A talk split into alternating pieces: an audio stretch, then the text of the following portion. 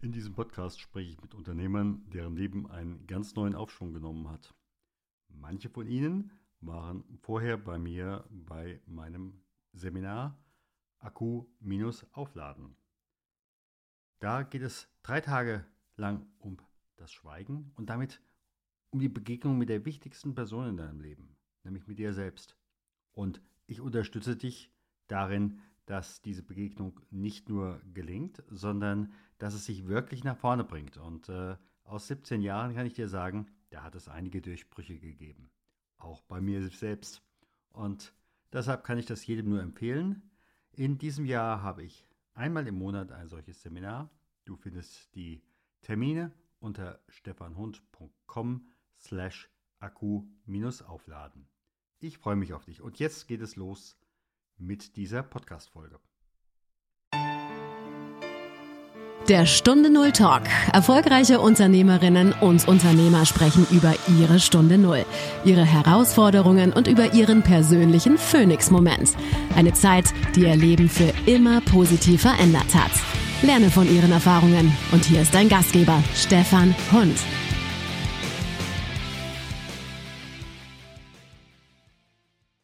Eine neue Woche, eine neue Folge. Und liebe Hörerinnen und Hörer, schön, dass ihr dabei seid.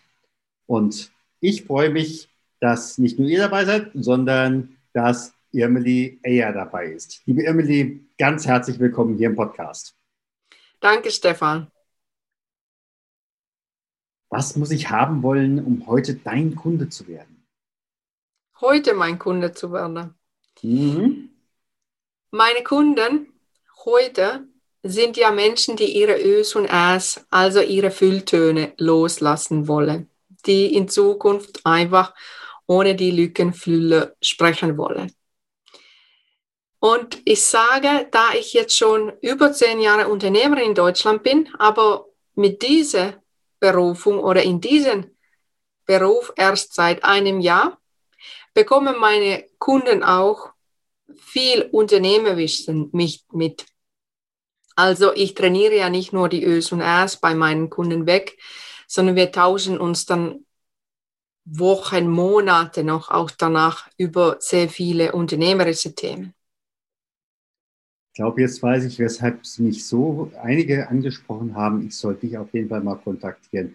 Ich weiß nicht nur wegen deiner besonderen äh, Gabe und deiner besonderen Aufgabe und deinem besonderen Business, sondern vielleicht auch, weil ich manchmal auch so viele Äs und so viele Ös habe in meinen Podcast-Folgen. Das kann durchaus möglich sein. Ist möglich, ja. Ja, hier in diesem Podcast geht es ja darum, dass du vorher etwas anderes gemacht hast und da gab es ja für dich dann auch so einen, so einen Punkt, ähm, jetzt muss ich mich verändern. Was hast du vorher gemacht? Ich bin 2009 von Finnland nach Deutschland gekommen. Und 2008 hatte ich schon angefangen, Mode zu verkaufen in Finnland. Skandinavische Kindermode über Homepartys. Also ich habe Mode verkauft wie Tupperware, aber das war Kleidung. Das habe ich ein halbes Jahr gemacht in Finnland und es lief richtig gut. Aber mein deutscher Ehemann wollte damals 2009 dann nach Deutschland. Und ich wollte sowieso weg von Finnland, weil ich habe schon in neun Ländern gelebt und war sowieso nicht so drauf, dass ich in Finnland Ewigkeiten bleiben will. Also sind wir 2009 hierher und der ursprüngliche Plan war, dass ich hätte diese selber Kindermode hier in Deutschland verkauft. Irgendwie Kommunikationsfehler, ich weiß es nicht so ganz genau. Unser drittes Kind ist dann auch hier in Deutschland geboren, wollte diese Firma nicht mit mir und 2010 war es dann so weit, dass ich sagte, okay, dann mache ich halt mein eigenes Ding und habe dann meine eigene Modefirma gegründet. Mhm und habe dann angefangen mit demselben Konzept Mode zu verkaufen und habe mich damit dann selbstständig gemacht, weil 2010 hatte ich drei kleine Kinder. Mein jüngster Sohn war damals vier Monate alt, wo ich gegründet habe. Und ich habe einfach gegründet aus dem Grund, weil ich dachte, okay, ich kann nicht perfekt Deutsch, ich habe drei kleine Kinder, wer soll mich überhaupt einstellen? Und so begann das, so begann das alles dann mit 10.000 Euro Startkapital. Wir haben auch währenddessen, wo ich begonnen habe, ein Haus gebaut bei uns hier im Dorf, wo wir immer noch wohnen. Und damals war gerade zwischen den zwei ökonomischen Booms, also da 2010 mhm. wollte niemand den bauen. Und dieses Dorf hatte schon seit zehn Jahren fünf Grundstücke leer, die keine kaufen wollte. Und wir haben dann so Kinderbonus bekommen hier im Dorf und das war die 10.000 Euro, mit was ich beginnen konnte. Und der Witz war, wo wir dann fertig waren, wollte jede bauen und seitdem haben sie zwei neue Neubaugebiete, sogar drei hier im Dorf angeschlossen und heutzutage bekommt niemand irgendeinen Kinderbonus. Aber das war mein Geschenk damals. Und so begann meine Firma und wir haben die Umsätze jedes Jahr verdoppelt. Also es hat nicht lange gedauert, dass meine Firma dann 250.000 Euro jährlich Umsatz gemacht hat. Meine drei kleine Kinder und meine Firmenbaby. Meine Firma war und ist immer noch mein viertes Kind. Jetzt meine neue Firma auch, aber natürlich habe ich jetzt zu dieser neuen Firma noch nicht den seelischen Verbundenheit als zu dieser mhm. ersten mhm. Firma. Und so begann das alles, ging alles wunderbar. Aber ich komme von einer Arbeiterfamilie und ich war überhaupt nicht dran gewöhnt, so viel Geld plötzlich zu haben. Und dieser Erfolg, das war einfach unerträglich für mein kleines Kopf. Mhm. Inwiefern? Also, ähm, dass du auf einmal so erfolgreich warst, hast du dir das nicht erlaubt? Oder ähm, Genau, ich habe mir das nicht erlaubt und ich bin einfach nicht mit dem vielen Geld klargekommen. Also meine private und meine geschäftliche Finanzen, obwohl ich hatte Geschäftskonto und private Konto, das war alles trotzdem ein Brei. Mhm. Ich habe überhaupt keinen Überblick gehabt, was gehört eigentlich mir, was gehört das Finanzamt, was gehört die Firma. Mhm. Und ich habe einfach viel zu viel Geld ausgegeben. Wir waren ständig im Urlaub. Am schlimmsten Jahr war ich fünfmal in Italien. Das war in Richtung Ende, wo ich einfach keinen Bock mehr hatte.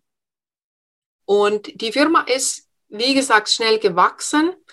Und die Geschäftsidee ist wunderbar, ist heute noch wunderbare Geschäftsidee. Und eigentlich war das total dumm von mir, die Firma zuzumachen. Aber ich war einfach fertig. Wie schon gesagt, gleichzeitig drei sehr kleine Kinder, Haus gebaut, Firma gegründet, gewachsen. Und ich hatte damals nie in Deutschland gearbeitet und ich hatte auch so einen richtigen Job in Finnland nur eineinhalb Jahre gehabt, weil wie eben gesagt, ich habe ja in neun Ländern gelebt.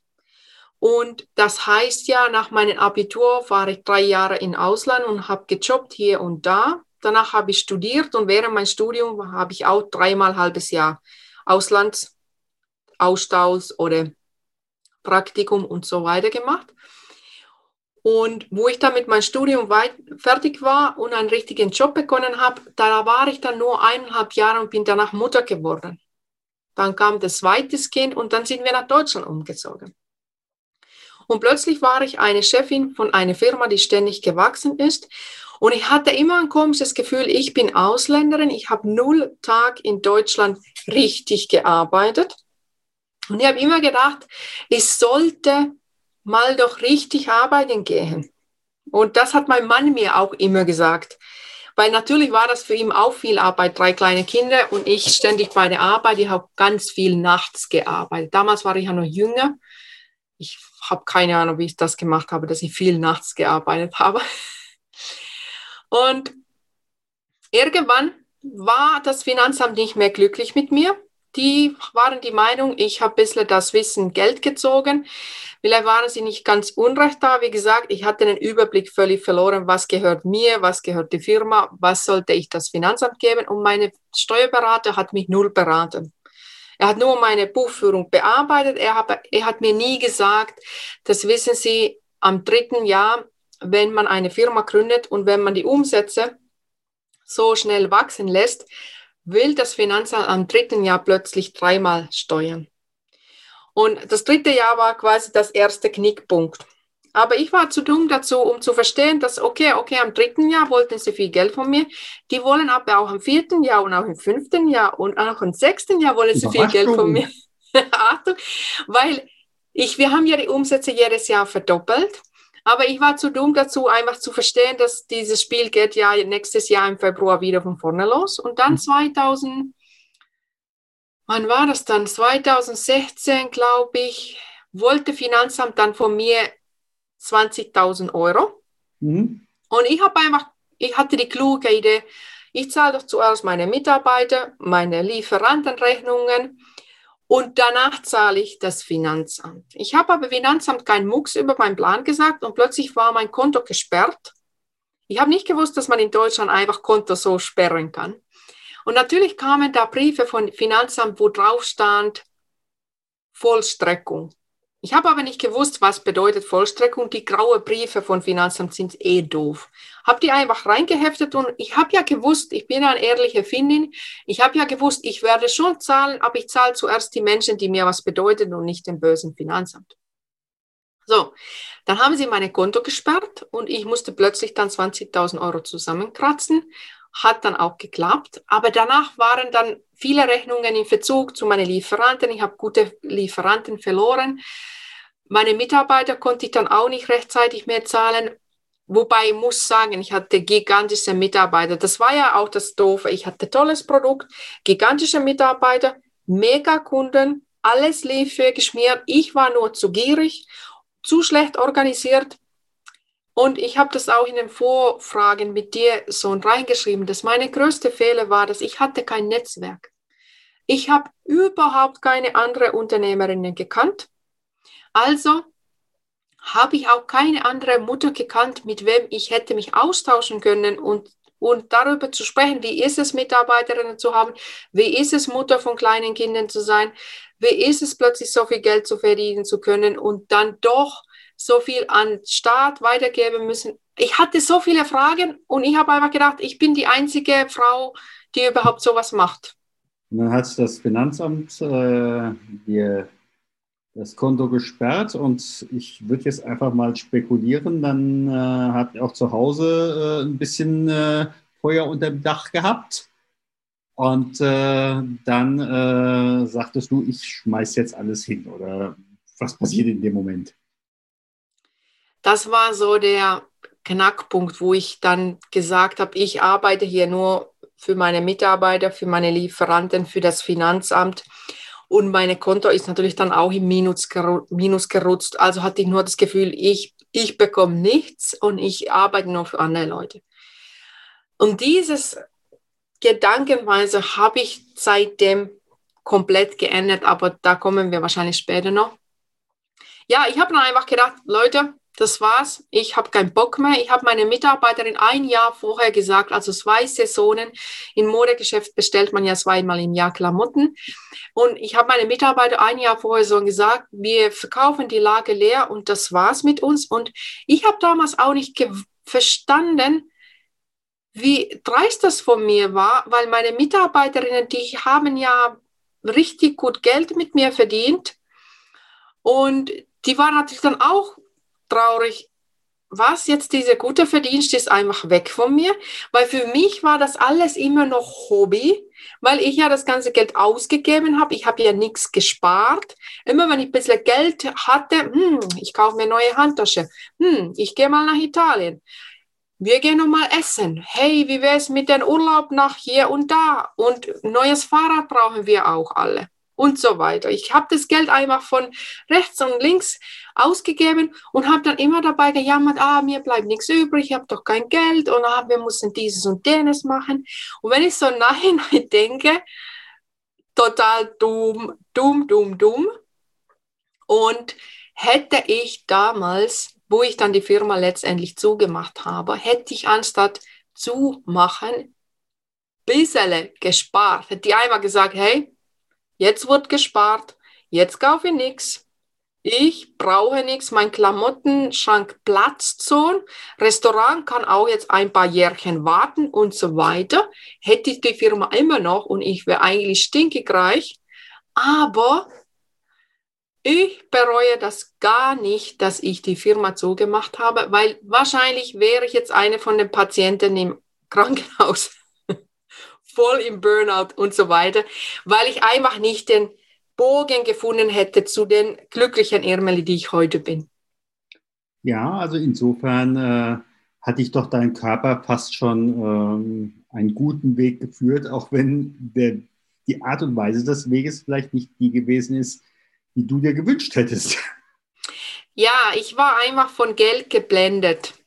Mhm. Und dann habe ich ja die Firma zugemacht. Ich bin normal arbeiten gegangen. Ich war sogar sieben Monate Angestellte. Und es hat gerade mal vier Tage gedauert, meine Entscheidung, dass ich will nie wieder Unternehmerin sein. Es war, glaube ich, ein Freitag. Am Montag war ich schon voll mit Ideen. Also ich bin einfach jemand, die liebt es, selbstständig sein, unternehmerisch denken. Momentan kann ich mich noch nicht als Unternehmerin nennen, weil, okay, ich habe Hilfe und ich mache nicht alles alleine, aber das ist nicht so wie damals, dass ich hätte gut sagen können, ich bin eine Unternehmerin, weil ich hätte viele Leute, die für mich gearbeitet haben. Aber der Punkt ist, dass ich habe einfach das nicht gemocht, für jemanden anderen zu arbeiten. Die sieben Monate waren Horror. Und also Horror ist jetzt übertrieben, aber ich bin zur Arbeit. Ich habe geguckt, okay, jetzt ist 8.42 Uhr. Und dann habe ich den ganzen Tag 9.42 Uhr, 10.42 Uhr, habe so Strichliste geführt, okay, jetzt habe ich meine Stunden hier bald überstanden, jetzt darf ich bald nach Hause. Und ich war dann da genauso lang, bis alle meine Rechnungen von meiner Firma bezahlt waren. Danach habe ich gekündigt. Und da hat mein Mann dann schon geschluckt, weil er hat dann gesagt, ja, wann hört das jetzt auf mit deiner Selbstverwirklichung? Und er hat, er hat es nicht verstanden, dass ich gekündigt habe. Ich habe einfach meine Intuition vertraut. Und ja, und ich würde mal sagen, ich bin schon immer noch im Grunde die gleiche Irmel wie damals, aber die letzten drei Jahre haben mich so sehr zum anderen Menschen gemacht. Mhm. Mhm. Inwiefern? Ich habe dann einfach angefangen zu gucken, was gibt es noch sonst so. Und erster Schritt, was ich gemacht habe, ich habe angefangen, Podcast zu hören. Damals war Podcast wächst ja ständig, aber damals war Podcast noch nicht so groß. Mhm. Es war mhm. schon da, aber es war noch nicht riesig. Ich habe einfach eingegeben Unternehmertum in der Suche. Und ich habe, glaube ich, damals eine Podcast gefunden, die mir gefallen hat. Da habe ich dann ein paar Folgen angehört und es ist ja so mit Podcasts, wenn du anfängst, was zu hören, dann schlägt Spotify dir auch damals schon was anderes vor. Und ich weiß dann gar nicht, wie das war. Ich bin da zu einem Podcast gelandet und das war der Moment, die mein Leben verändert hat. Ich weiß nicht, darf ich den Podcast hier erwähnen oder? Du, ich habe da keine Schwierigkeiten damit, du. Ja, also das war ja die, ich glaube, ich habe es geschrieben in den mhm. zwei, Folge 288 war das, oder? Ich glaube ja, ich habe es nicht mehr genau im Kopf, aber ich habe so was ähnliches, ja. Genau, also das war Folge 288, wenn ich es richtig erinnere, bei der Vertriebsoffensive von Dirk Kräuter. Mhm. Und da hat er einen Interviewgast. Und ich habe das Podcast-Folge jetzt wegen dieser Interview dann gestern nochmal angehört und ich habe dann echt gedacht, ja, ich erinnere mich noch, ich war im Auto, habe diese Folge angehört, da ging es nicht um Verkaufen oder sonst was, sondern da ging es um zigtausend Sachen. Und ich habe das jetzt nochmal angehört und habe gedacht, Mensch, damals habe ich zum ersten Mal über diese Themen gehört und heute lebe ich das. Mhm. Und ich kann gar nicht mehr so genau überhaupt sagen, was haben die da erzählt, weil ich das alles so, so verinnerlicht habe, dass es so nicht mehr neu ist für mich.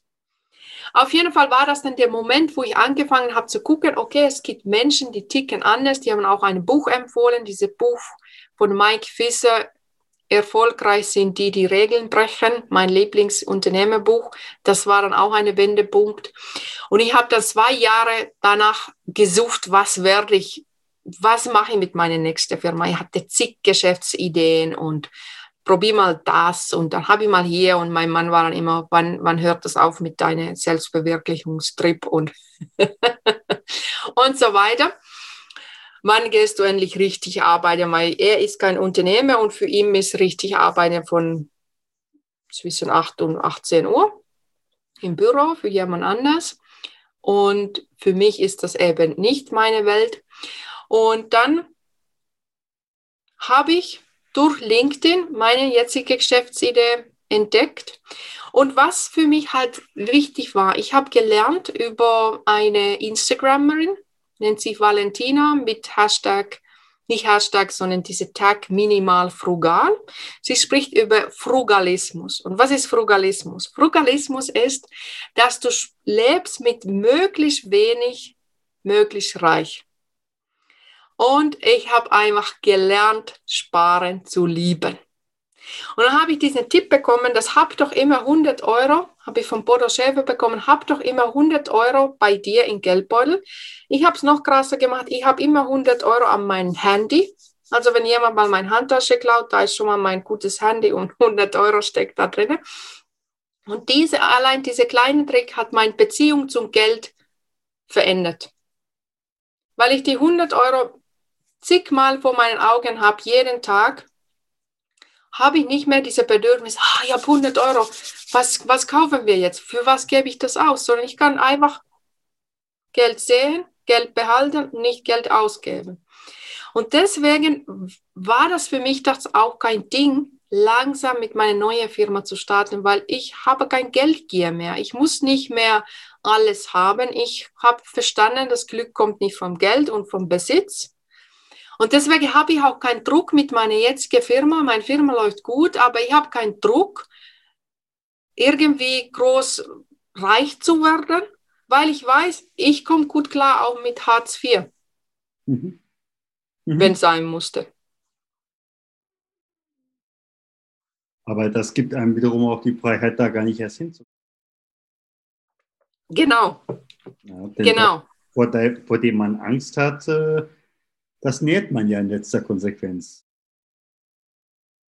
Richtig, richtig, genau. Also ich hätte keine Angst davor. Mhm. Und es wird nie so weit kommen, aber ich habe auch keinen Druck und das macht das Leben viel leichter. Mhm. Wenn du jetzt an andere Menschen denkst, die in einer ähnlichen Situation stecken, also einfach merken, das mit meiner Company so läuft nicht oder mit meinem Lebensentwurf so läuft nicht. Ähm, die im Augenblick auch noch so überlegen, aufstehen, was soll ich denn machen? Wie komme ich denn in Thermik rein? Was würdest du denen mitgeben? Was, wo sollten sie auf jeden Fall drauf achten? Also ich merke bei mir, da ich sehr viel an meiner Persönlichkeitsentwicklung gearbeitet habe. Also ich hatte vor drei Jahren nicht mal gewusst, was ist Persönlichkeitsentwicklung. Und ich habe mich das erste Jahr sehr viel damit beschäftigt, nach der Podcast-Folge, die ich ja da erwähnt habe. Und mit sehr, sehr viele Bücher gelesen. Ich habe die letzten drei Jahre stapelweise Bücher gelesen über Business und über Persönlichkeitsentwicklung, habe zig Stunden Podcast angehört. Und das wäre mein Tipp jetzt, wenn ich zum Beispiel an den Chef denke, wo ich die sieben Monate gearbeitet habe. Die Firma hat dann Insolvenz gemacht, ja, nachdem ich weggegangen bin. Ja, ja. also das war keine tolle Firma. Aber mein, ich hätte ihm immer gern einfach gesagt, Geld macht nicht glücklich. Einfach diese Geilheit auf Geld, das ist einfach so falsch. Es ist gut, Geld zu haben. Reichtum habe ich nichts dagegen. Aber dieses zwangshafte, ah, und ich muss hier und da angeben, wie gut es mir geht, obwohl ich habe 5 Millionen Euro Schulden und so weiter. Dass diese Mindset einfach, das, um zu verstehen, dass wir brauchen so wenig. Wir brauchen ein gutes Bett, Dach über den Kopf, und Essen. Ich bin ja dann seit eineinhalb Jahren auch noch Veganerin geworden und da habe ich noch weniger von wenig Geld zu haben, weil es als Veganerin gibt man noch weniger Geld aus fürs Essen.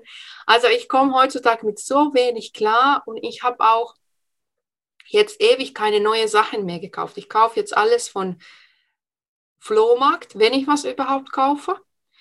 Und das wäre mein Tipp einfach an diese gefrustete Leute, die mit ihrem Lebensentwurf gefrustet sind, dass oft kommt dieser Frust von daher, dass wir wollen Leute begeistern, die wir nicht mal mögen. Wir wollen Leuten mit unserem dicke Auto und mit unseren geilen Urlaubsfotos, wir wollen Leute begeistern, um zu zeigen, wie gut es mir geht, obwohl ich in Schulden schwimme. Und wenn man das versteht, dass, hey, du brauchst hier niemanden begeistern, lieber guck, dass dein Konto zum Plus kommt. Okay, als Unternehmer ist natürlich manchmal gut, wenn man ein bisschen Schulden hat wegen Steuersparen und so.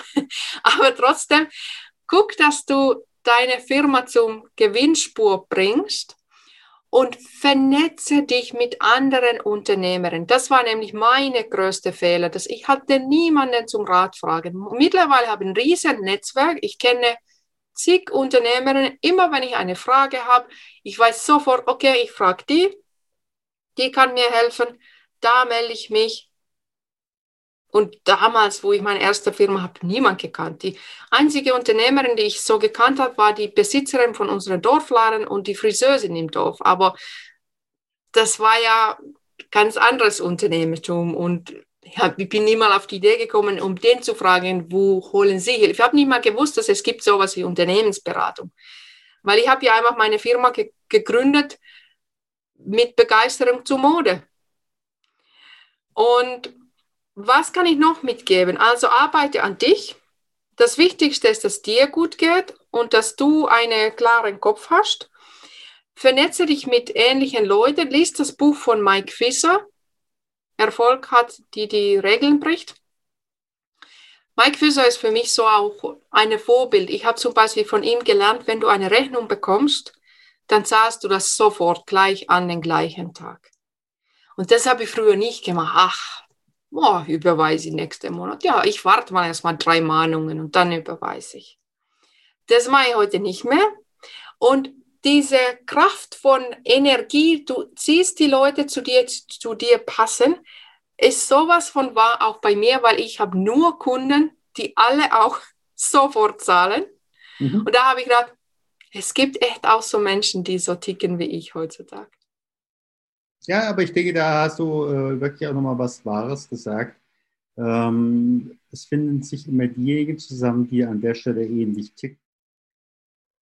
Schwierig wird es immer dann, wenn man selber Bedürfnisse hat, die man sich nicht eingesteht und die hintenrum erwartet wird, dass sie von einem anderen erfüllt werden. Und äh, das wird es meistens mit einem irgendeinem Preisschild.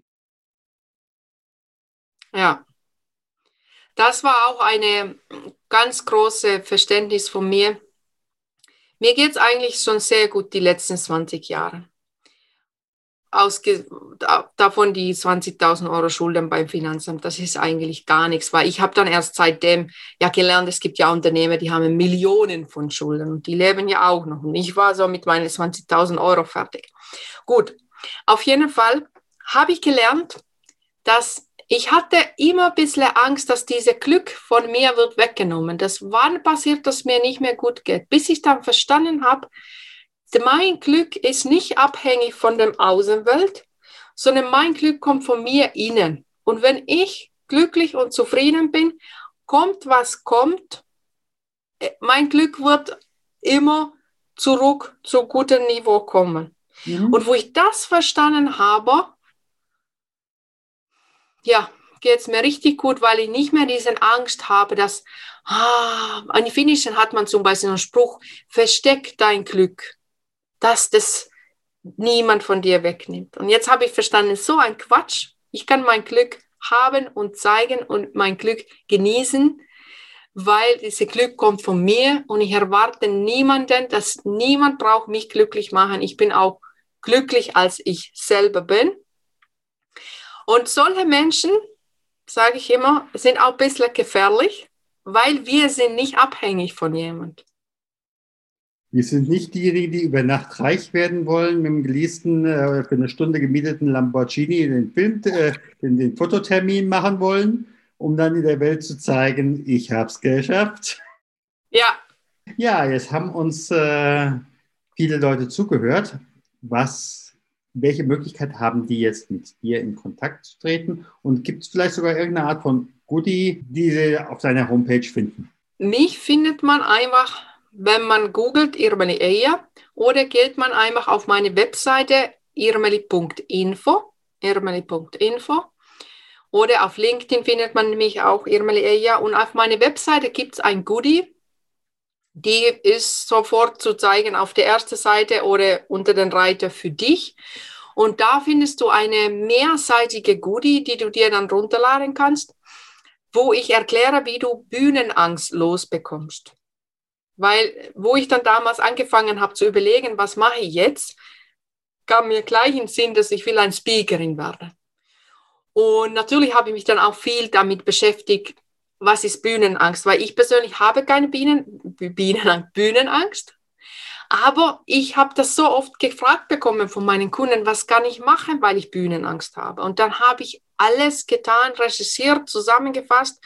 Und all das, was ich jetzt weiß darüber, um Bühnenangst zu vermeiden, habe ich auf diese mehrseitige Dokument zusammengefasst. Und das ist mein Geschenk an euch.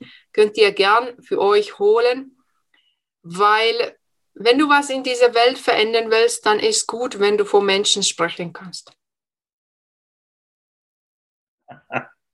Ja, ganz herzlichen Dank. Ganz herzlichen Dank, dass du in dieser Woche mein Gast warst. Und ja, dann schauen wir mal, wie viele Menschen wir noch damit erreichen, dass sie nicht mehr stottern müssen, um auf die Bühne zu kommen, ohne ihr Äs und ihr Ös und äh, was auch immer. Zumal ich habe einige finnische bekannte Freunde und äh, diese Sprache hat ja nun viele diese, diese Laute und da frage ich mich natürlich schon, alleine dann von dieser Sprache ins Deutsche umzulernen, da müsstest du ja schon die verschiedenen S und Ös abtrainieren, oder? Ja, also meine Marketing ist ja Ö und R Abtrainerin. Und in der finnischen Alphabet Ö und A sind die zwei letzten Buchstaben. Ich bin ja heute noch empört, wenn ich in Duden ein Wort suche, die mit A beginnt und das bei A. Das kann ich einfach nicht verstehen, weil in finnische Alphabet sind die ganz am Ende von den Wörterbüchern, die Wörter, die mit A oder mit Ö beginnen. Und die Finninnen und Finnen, die haben auch diese Ams, Öms, aber dazu haben sie noch ganz viele Füllwörter, die keine Bedeutung haben. Einfach solche Wörter wie halt, aber eigentlich noch schlimmer, weil diese eine Wort Ninku heißt das auf Finnisch, hat keine Bedeutung, null, gar nichts, nada. Und diese Füllwörter kann ich auch in Finnischen abtrainieren. Ich habe auch finnischsprachige Kunden. Ich mache ja meine Ö- und R-Abtrainings auf Deutsch, auf Finnisch und auf Englisch. Mhm.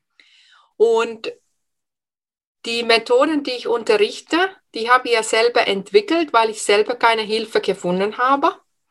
Und die unterrichte ich dann auf Deutsch mit finnischem Akzent an deutsche Muttersprachler, sehr erfolgreich.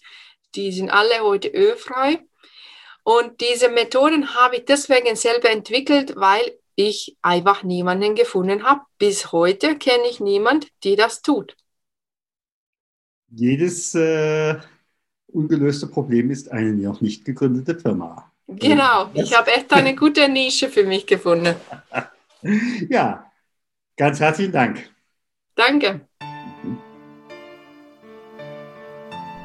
Und das war wieder eine neue Folge von Stunde Null Talk, dem Transformationspodcast. Schön, dass du dabei warst. Bitte kommentiere, like und teile diese Folge. Möchtest du selbst zum Interview eingeladen werden? Dann bewirb dich unter stunde null-talk.com. Ich freue mich auf dich, wenn du in der nächsten Woche wieder einschaltest und ich dich hier begrüßen darf. Herzlichst, dein Stefan Hund.